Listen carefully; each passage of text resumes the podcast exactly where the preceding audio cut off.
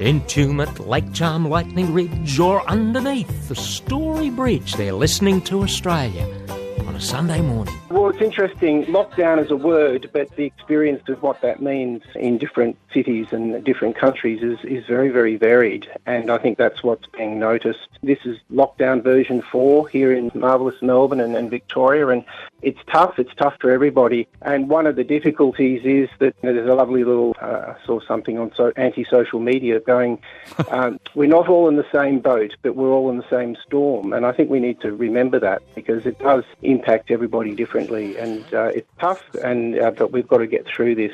It's like being on expedition or being at sea. You, you've just got to hunker down and keep looking at that horizon and keep being positive. And as you were saying earlier, you know, keep an eye out for each other and go for a walk, connect with nature and see what's ahead.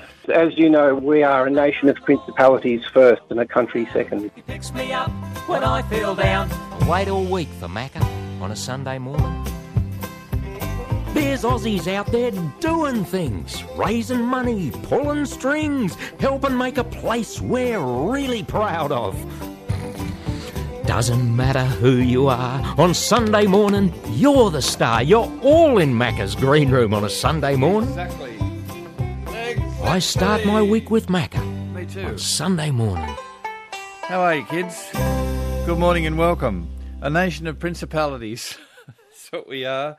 Ah, dear, oh dear, oh dear. And speaking of lockdown, uh, Jonathan just rang from Port Phillip Bay where it's very cold, but he said he'd been in the Barmah Forest and looking at brumbies, but he said he's just bred a horse, and the horse's name is, it's a thoroughbred, his name is Lockdown. You get your money on that one, kids. he's only a little colt, he's not racing yet, but uh, how are you? It's nice to be with you. Uh, all sorts of things this morning. I said earlier this morning, I bet there's some electricity bills you can't jump over in this winter. I, I never have a never had it. Well, I had a heater, I never used it um, for the last whatever. But this winter, this is a cold one. I'm giving you the tip where I live. It's a cold one, so I bought a heater. But I bet there's some electricity bills you can't jump over. Other things to tell you about the Football World Cup. I just was reading the other day in the sports section of the Oz, and it's not a bit. The World Cup's uh, certainly for Australian teams. The World Cup's where all the all the rugby league nations play. You know, there's England and France. I think still.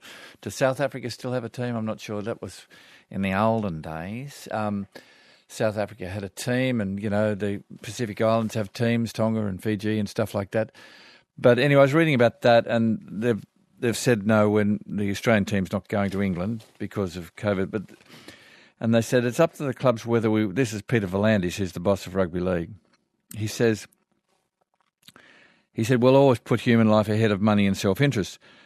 Um, what the head of the British Rugby League doesn't understand is that there are 40,000 positive tests per day in England at the moment. That's 40,000 positive tests for COVID. I suppose that's a new variant.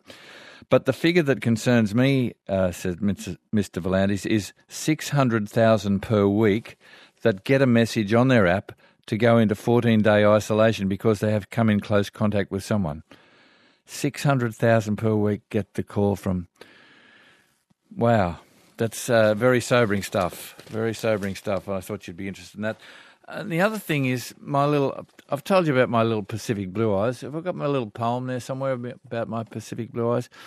But they're my little native Australian fish, and I think they're all up and down the east coast. They're just a little tiny, small fish, and I didn't want goldfish. I'm not into goldfish anymore.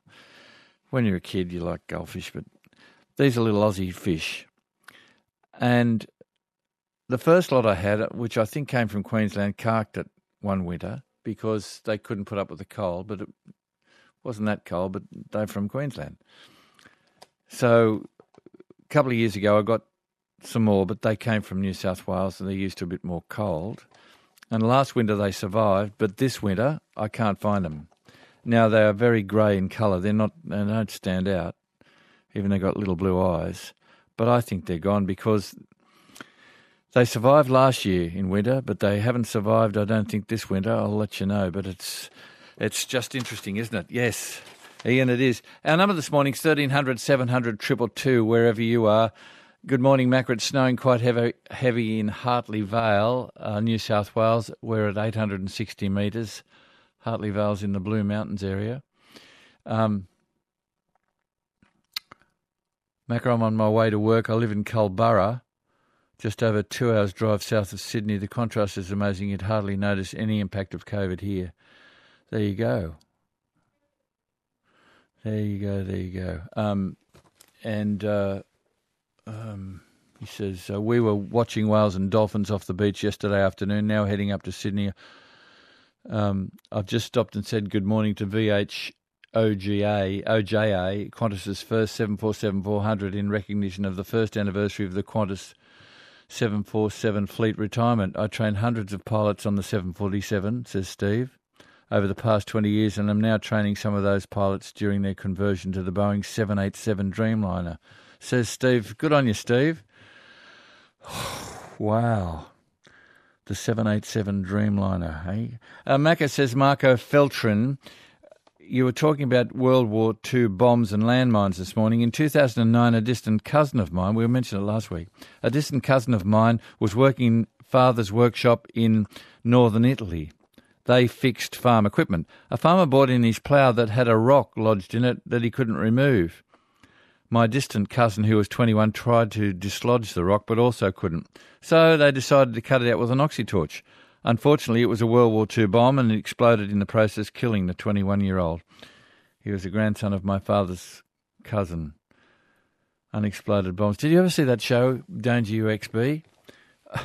You'd, you'd, it was a TV, I'm not sure if it was um, Channel 4 or BBC or whatever it was, but it was um, very scary. I mean, what a job.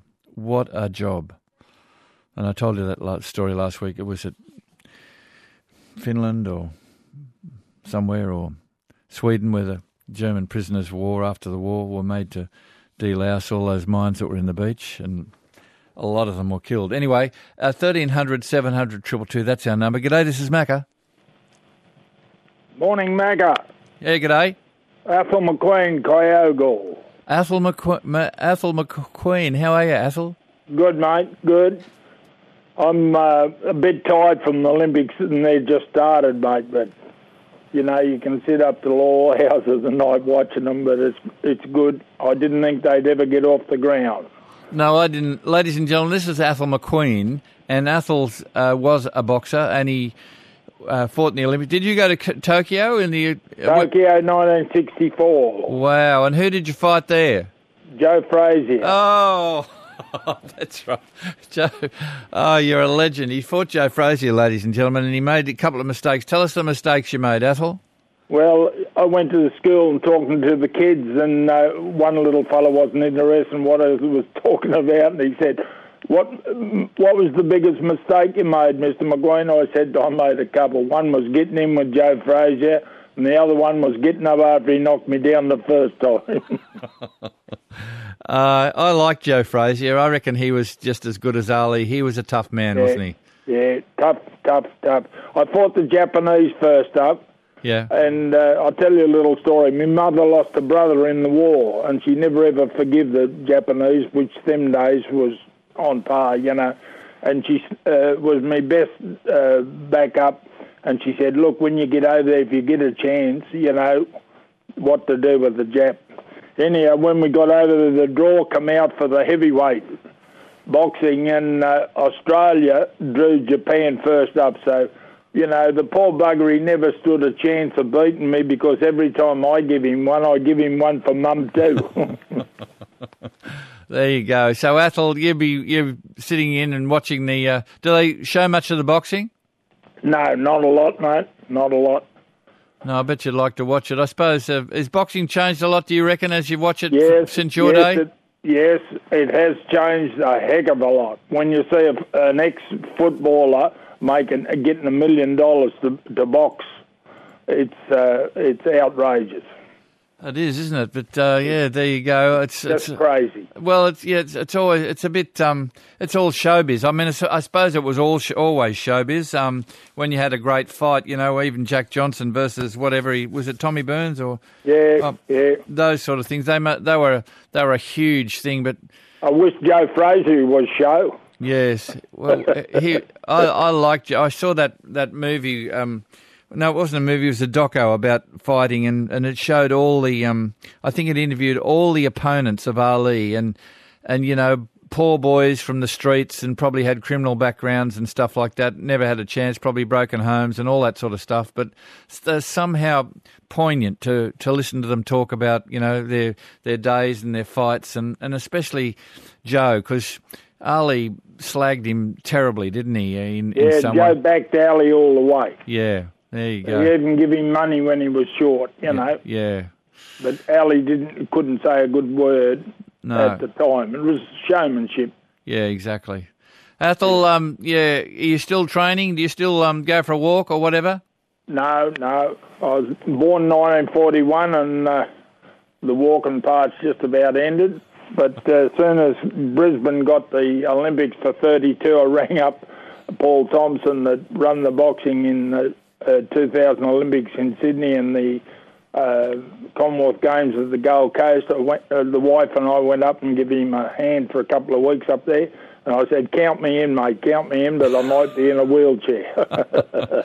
Good on you, Athol. Great to talk to you, mate. Okay, mate. All the best, mate. Thanks, Athol. Bye. Right, mate. I should have asked Athol about Kyogle. It'd be cool in Kyogle.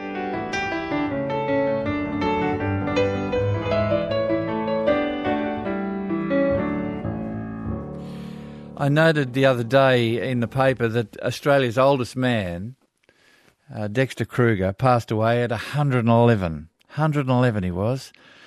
Um, it's just beyond, isn't it? We used to talk sometimes to our friend um, Gilbert, and he passed away. He was 106. I went to his funeral. He was 106 when he passed away. But Dexter passed away the other day at 111. But Dexter rang us one morning when he was a much younger man. He was uh, look, uh, he was. I think he was only 106. This this was Dexter when he rang us uh, five years ago. G'day, this is Macca. Hello. G'day. Acker? Yep. Yes, Dexter Kruger. G'day, Dexter. Yes. I wanted to tell you about a, a special birthday I had. What birthday was this, Dexter? It was my 106th.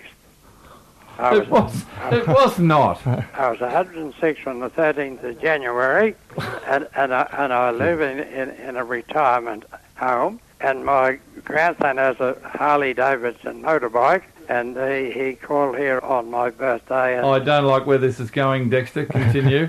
and he called for me on, on a Harley Davidson motorbike, and I got on the back of that, and we went. We, it's about a bit less than a, a, a k to the church, but he, he took me all around the streets and that for about a quarter of an hour. I don't think Uh, that's legal for a 106 year old. And I'm 106 years old. You're a possum. Yeah, we'll sing you happy birthday, Dexter. Here we go again. Happy Happy birthday to you. Happy birthday to you. This is second. Happy birthday, dear Dexter. Happy birthday to you. Dexter, that's amazing. You are amazing. 106 in a ride. Yes, and so it, it was a wonderful way to start off with. The, it was early in the morning, Yeah. about this time, and then we had a, a, a really sumptuous morning tea after after I passed my time away here writing. Yes, I have written a, a lot of anecdotal stories, odd things that occurred during my lifetime. I've in quite good health. I get about on my own. I have a, a, a wheelie walker. I've seen two world wars and the Big Depression and, yeah, lots of things. I am a cattleman all my life and, and I only retired at the age of 96. Well, that's a. I mean, that's, I think that's. I'm thinking about retiring at 96. I think Yeah, that's a, yeah. that's a, about the right age to retire, Well, and, and yeah, everyone well- here is nodding in agreement. Yeah. Yeah, I never was a big, strong fellow. My claim is that with the strength of half a man, I've done the work of a man and a half. I'm the oldest person this side of the black stump. Dexter, it's lovely to talk to you. I'll see you in Roma sometime. Righto. Thank you.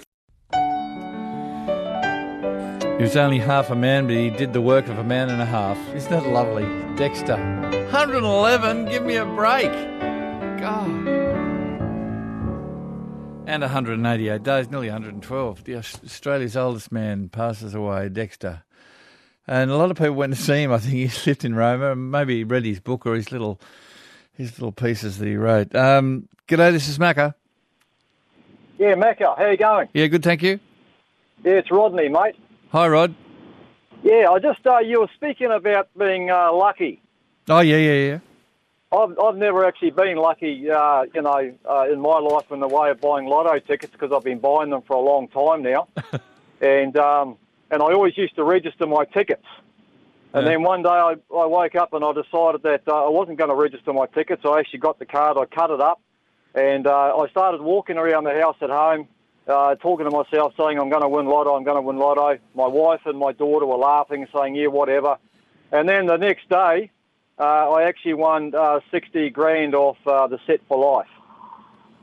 Well, there you go. Um, well, that's uh, yes, the power of positive. crazy. The power of positive thinking, Rodney.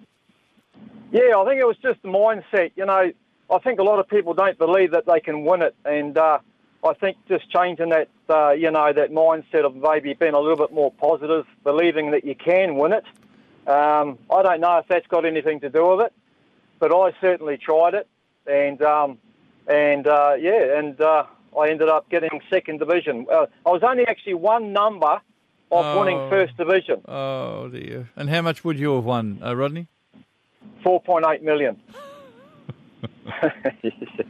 and I actually got the sup number. So I got all the six numbers, and I got the sup number. That was the only number that I missed out on. Oh, don't you just hate that? Well, keep walking around the house and talking to yourself, Rodney. Um,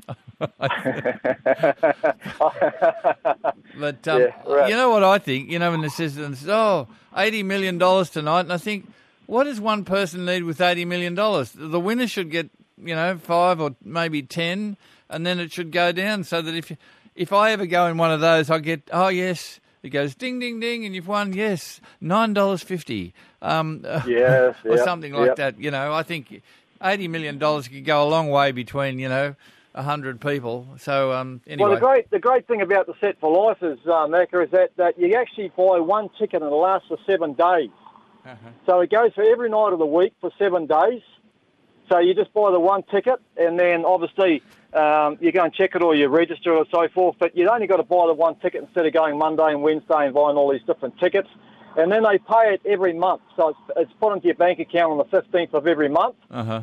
And the 60000 is distributed at $5,000 a month for 12 months, so you can't spend it all. Oh, there you go. All right, good on you, Rod. Uh, what do you do for a living? I'm an interstate truck driver. All right, and you live in Byron Bay. No, I'm actually in Byron Bay now having a rest. I've just come up from Sydney. I left Sydney uh, around about 8.30 uh, last night, and I'm about an hour and a quarter away from the depot. We do all our food, uh, foods, um, your Woolworths, Aldi's and Coles and so forth. And you're busy?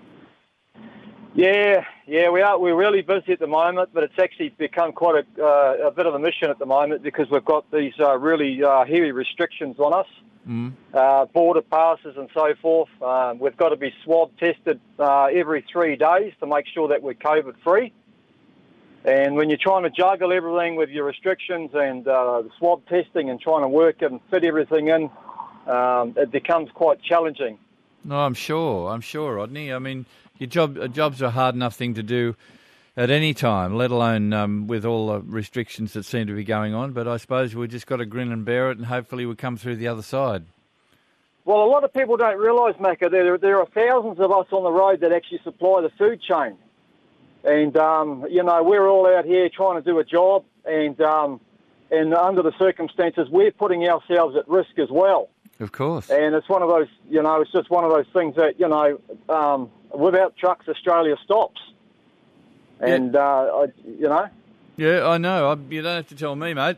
I just yeah, without the truck drivers and the and the little van drivers, because everyone's getting stuff home delivered, but they've got to if they're home delivering stuff, it arrives in trucks in the first place. So yeah, you've Yeah. got you've got my um, full support, Rodney. no, thank you very much. I thank you for the opportunity too, Macca. All right, and keep walking around the house, as I said. yeah, I won't be doing it at work, that's for sure. Good on you. Good talking to you.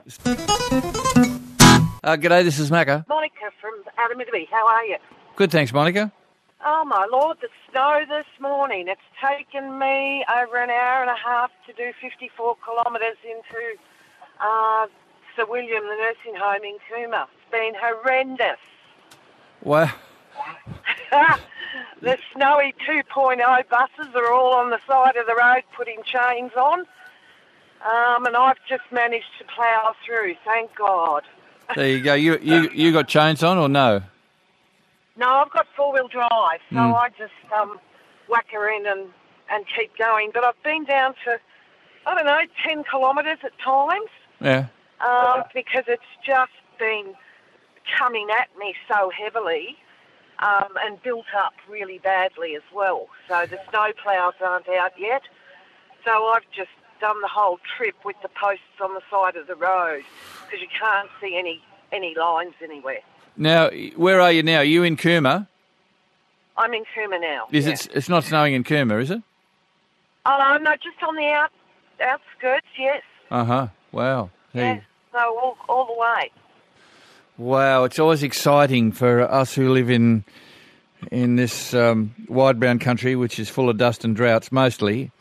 Um, Yeah. And when it snows like this, um, I remember I don't know, it must have been twenty years ago. There was big snowfalls, and it, even in you know um, in Victorian country countryside and. Um, Bad because I, I heard the other day there was a sheep weather alert when I haven't heard one of those for ages. It's a different winter, this one. There's something magic about snow, but not if you have to deal with it every day and piling up no, and stuff. yeah, and then do a full day's work on top of it. Good on you, Monty. Take care, mate. Mark's at Port Macquarie. Good morning, Mark. Hey, Macca, how you going, mate? Yeah, good, thank you. What's uh, what's happening? What are you doing? You out and about, Well, or you in bed, or what? yeah, Are you... just just chilling on a Sunday morning. Um, I don't come down every morning, but like for example, yesterday after sunrise, I saw a sea eagle that it, it uh, caught a fish, and I was heading back to its nest. Um, but this morning, uh, the sun isn't quite over the horizon yet, but uh, to my left is a couple of. It looks like maybe three or four dolphins in the mouth of the river, uh, like out, out out into the ocean. But Uh-huh.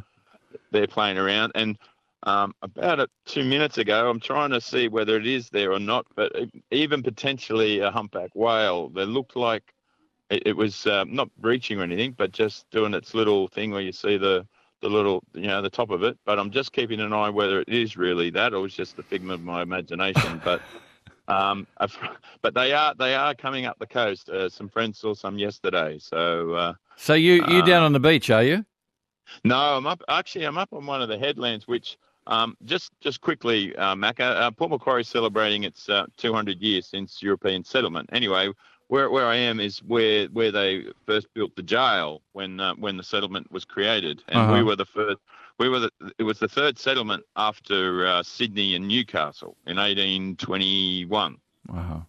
And they had So, a, uh, they had a jail there too, didn't they? Of course. Yeah, yeah, it's it's it's it's no longer here now. It's all apartments, looking very very posh. But um, but the actual land, that, that there's a section headland where where it's called Jail Point, uh, and then that was all put together with the one of the lo- uh, with the local Lions Club. But um, And that's where you yeah. are this morning, out there in, in the headland. yeah, so I can see the river, uh, sorry, the the beach down below, and then the sun. It's just starting to not quite not quite be over the horizon, and then there's a shipping container heading north. With a boat, of course, not just the a bloke, ship. bloke's just pulling his thumb up because he can hear me on his radio. there you go. So what do you do, Mark? Uh, well, I, unfortunately, I'm not working. Um, I was a nurse, but uh, we won't really go into that. But uh, um, yeah, I, I, I'm trying to redirect my career as such. But in general, um, yeah, You're that's just basically where I'm at. you're just chilling at the moment. Yeah, that's the way. Yeah, I, I- um, it's it, you call that, that that thing they call burnout. Yeah, well, I can imagine that. I can imagine that. You don't go for a swim. I, the water's pretty cool at the moment. Uh, I'm not a big swimmer, to be honest. Uh, not, and it's not not that I don't want to, and certainly winter's not a big big element um, of it. Though I can I can count about ten surfers.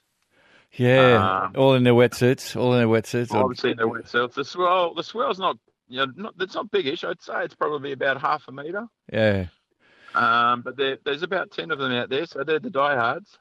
I like winter for some reason. Um, you know, there's things happen. You know, you get the winter storms and you get the lovely big sets of waves, if as long as they're not too destructive. And as Monica said, there's a lot of snow around down there. We're down Cooma Way out of. So it, it, it sure is, mate. It sure is, Macca. And uh, Mike's first experience with snow was about as an eight-year-old, just after the completion of the snowy scheme, and we never got. To, I never got to actually walk in the snow, but I could see it on Kosciuszko. But uh, yeah, there you and go. then- All right. so, uh, Good on we you. live in a fantastic part of the world. Thanks, Macca. Good on you, Mark. Thanks, mate. Jonathan's in, in or on Port Phillip Bay. Morning, John. No, uh, thank goodness I'm not in it, but uh, I'm on it, and I'm looking across it. The moon's just lit up the whole bay, just about. It's um, but it's freezing, Macca. it is freezing, but but look, the purpose of this call, I was going to give you a quick call last week, um, just before lockdown.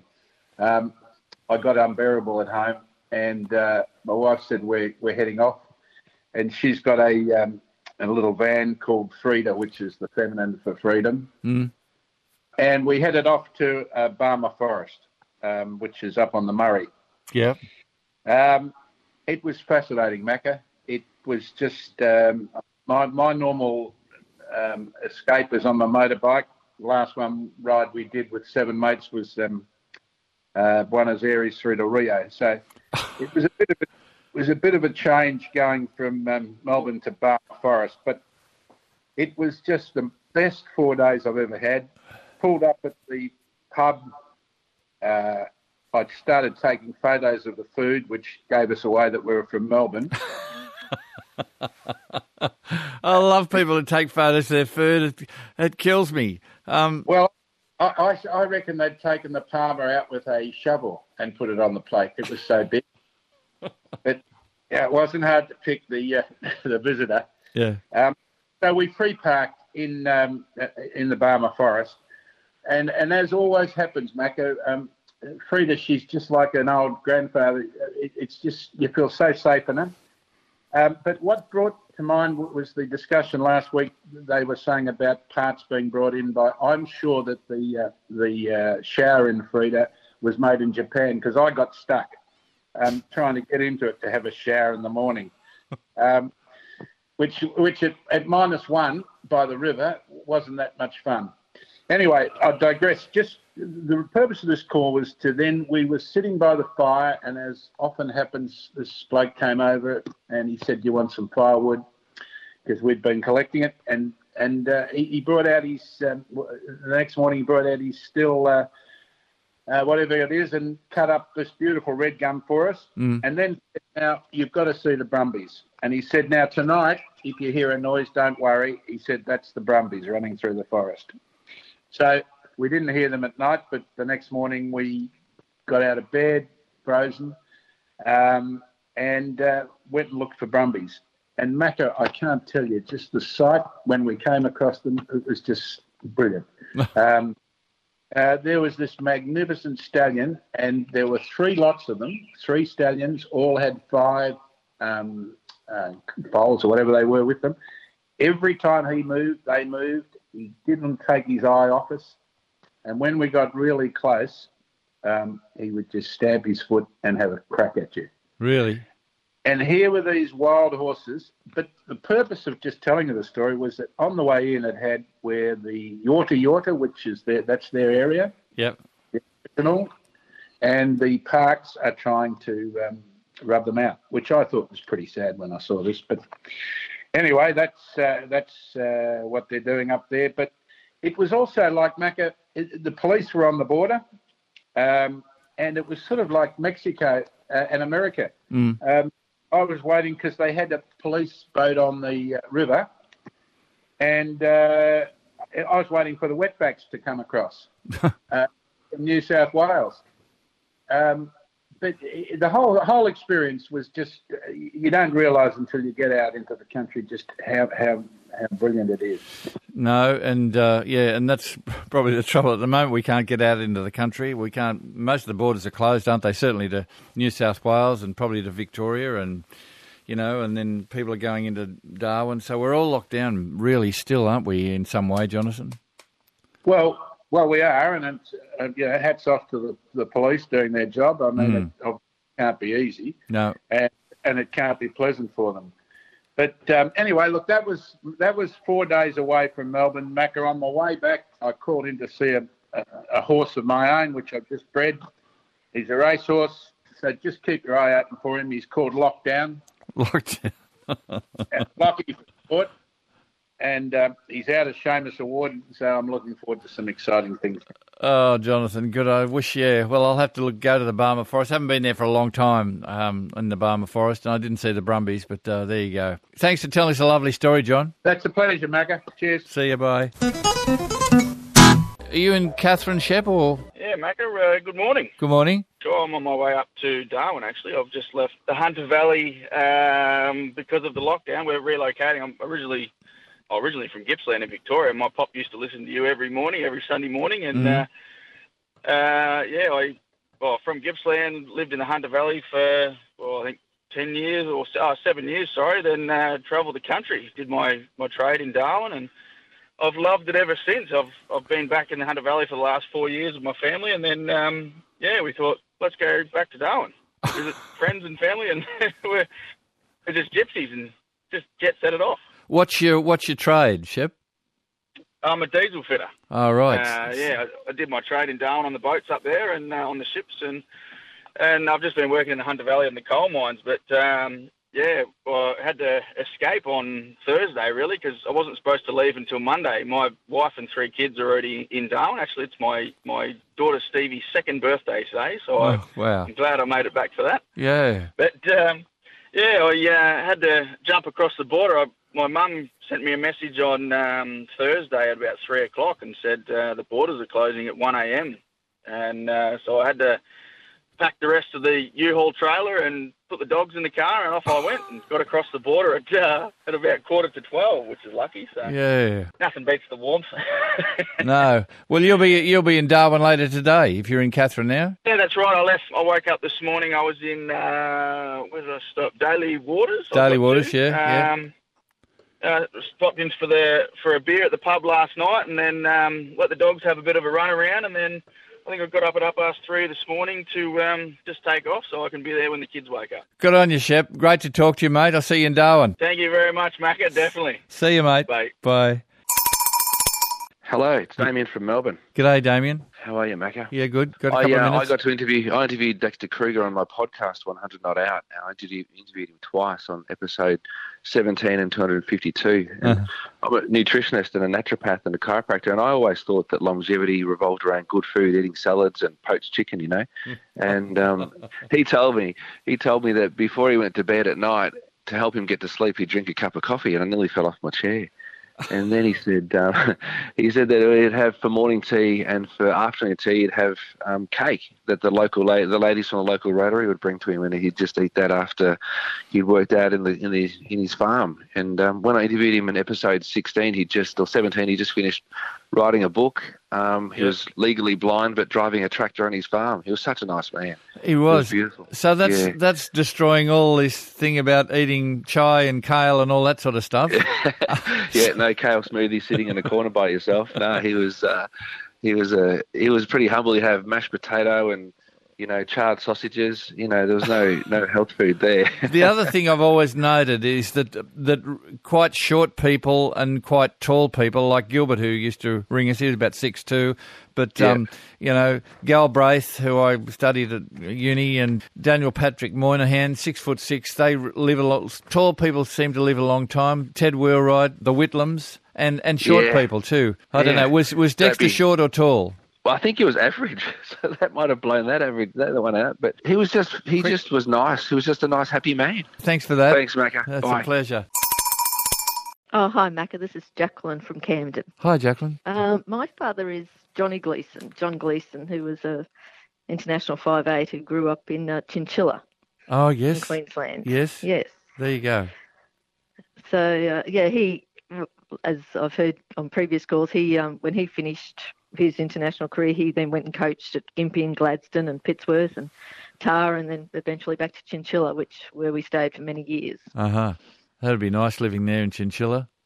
Chinchilla's a lovely town, a little bit, little bit different than when we were growing up, but it's still a lovely town. The home of the fabulous River Rats. The River Rats, the rugby union team, yes. The Chinchilla the Chinchilla Bulldogs, the rugby league team, and Yeah. uh, of course the Watermelon Festival. Exactly. It's um, I've been through. I've always meant to do a program in you know on the, on the in the park there in Chinchilla. It's a lovely town, Chinchilla, isn't it? It is. A it is, lovely, is lovely lovely town. area of Queensland. It's beautiful. It is. It is. So yeah. So um, yeah, my dad did, obviously grew up with his brothers and sisters in Chinchilla, and uh, eventually he went on to play international rugby league. And um, but I'll, I'll just point that um, when Mr. Quayle was talking about the international games, I, I saw in a book the other day um, the crowds that they had for the the 60s um, games. Like there were people on roofs of houses, people on roofs of the Yeah, grandstand. exactly. The ladies were in hats, in gloves. Um, you, you couldn't you couldn't turn around. The crowds were just so packed and.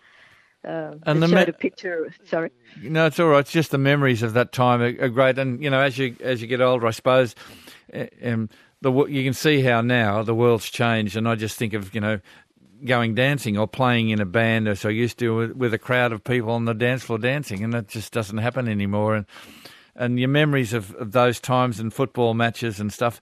And the and the thing I liked about Jacqueline was when the when the Pommies came, which was great, and I loved them. You know, I didn't hate the Poms at all, but but they played against New South Wales country and they played Queensland country Mm. and they toured around. Just and that time will never come again. But the memories of that were just fantastic. Mm, And, yes. and and when I saw them and they came and played against my team at the cricket ground, they they looked like they were like like from another planet.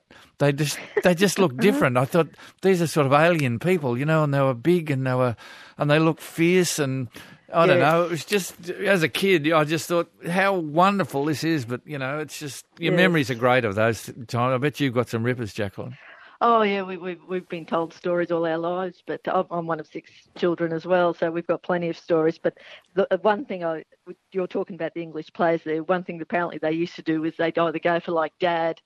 Uh, straight up on the game, or say like Barry Muir or something, give them a, a bit of an uppercut. And then Yeah. uh, Noel Kelly would come in from nowhere and take take them out, and then he'd be sent off in the first two minutes. And Dad would keep saying to him, "Please, just I'm all right. You know, I'm one of nine kids, I'm right."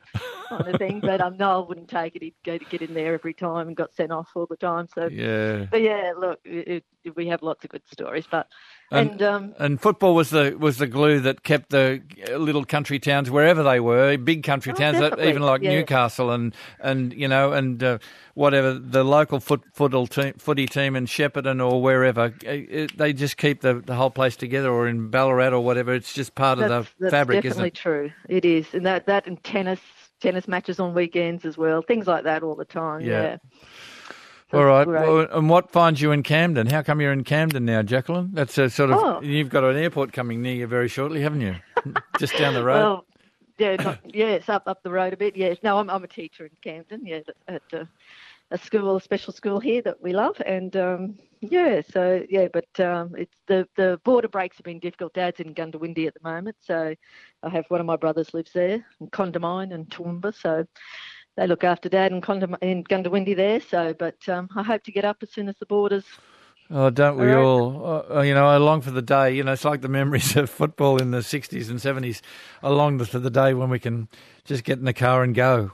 Mm, yeah, it's a bit tough at the moment, but yeah, uh, yeah but no, he's he's good. Thank You haven't got you haven't got smi- um, snow in Camden yet, have you?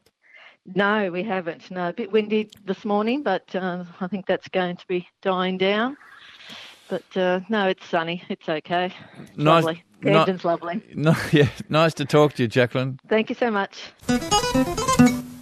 Kerry's in Oberon. Good morning, Kerry. Good morning, Macca. How are you? Good. Oberon's a cool place, ladies and gentlemen, around Australia. It's uh, New South Wales. It's sort of near Bathurst sort of way. It's up and over the mountains. Is it cool there this morning, Kerry?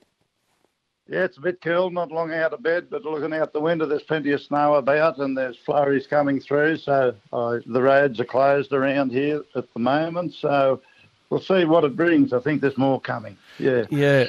Yeah. T- uh, just tell me this quickly. Um, you've uh, always lived there, or Yeah, Die Hard, uh, Oberon, Black Springs area. Yeah, mate. Uh, just can I just touch on uh, Robin Goulet? Uh, I'm looking at the 1962 Sydney Country game, and opposite there is a bloke called Elton Rasmussen, who you'd have heard about. from Queensland? Um, yes, well, he was in St George's uh, team in 1962. yeah.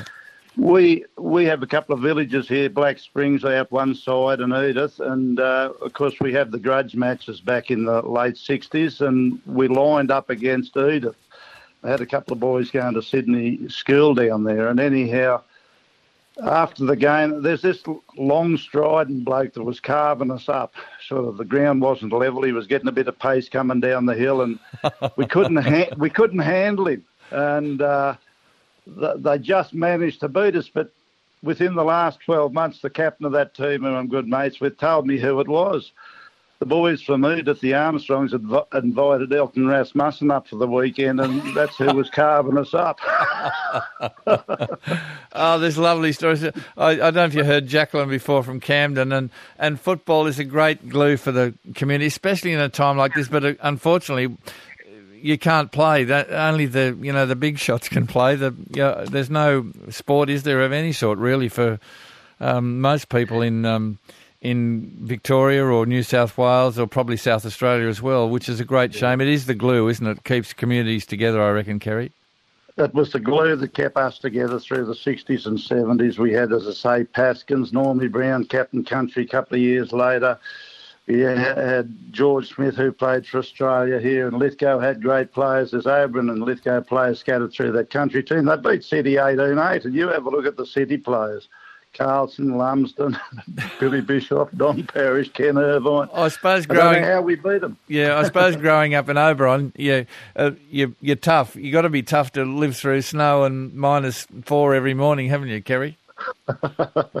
She's a bit sharp this morning. I bet it is. Yeah, yeah. I promised uh, to come to Oberon. I haven't been there. Um, I remember sending a, a, few reporters up to do some stories years ago when I was producing some programs, but I'll get there, Kerry. I'll come and see you.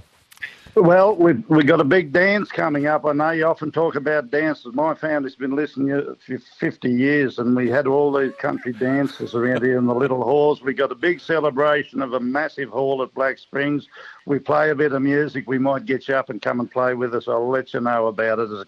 It's two or three years off though. I don't know where we'll be then. oh, we'll be here. I'm not retiring yeah. till like Dexter Kruger till nine until I'm 96. Yeah. Oh, All no, right. I'll be back in contact with you. Good, Good on, on Thanks, Kerry. Nice to talk to you. Right. Jonathan rang this morning from uh, Port Phillip Bay, but he said he'd been over in the Barmah Forest to look at the Brum- well, the Brumbies came up when he was having a camp, but he said he's just bred a horse, a thoroughbred kill, and he said, "Watch it, Mac. It's called Lockdown." And it'll be racing. it'll be a two-year racing lockdown. Put your dough on lockdown, kids. Um, anyway, to Brooks' horse, the horse is safe and well, uh, but he's okay. Just thought I'd let you know, Tess. Good on you, Tess.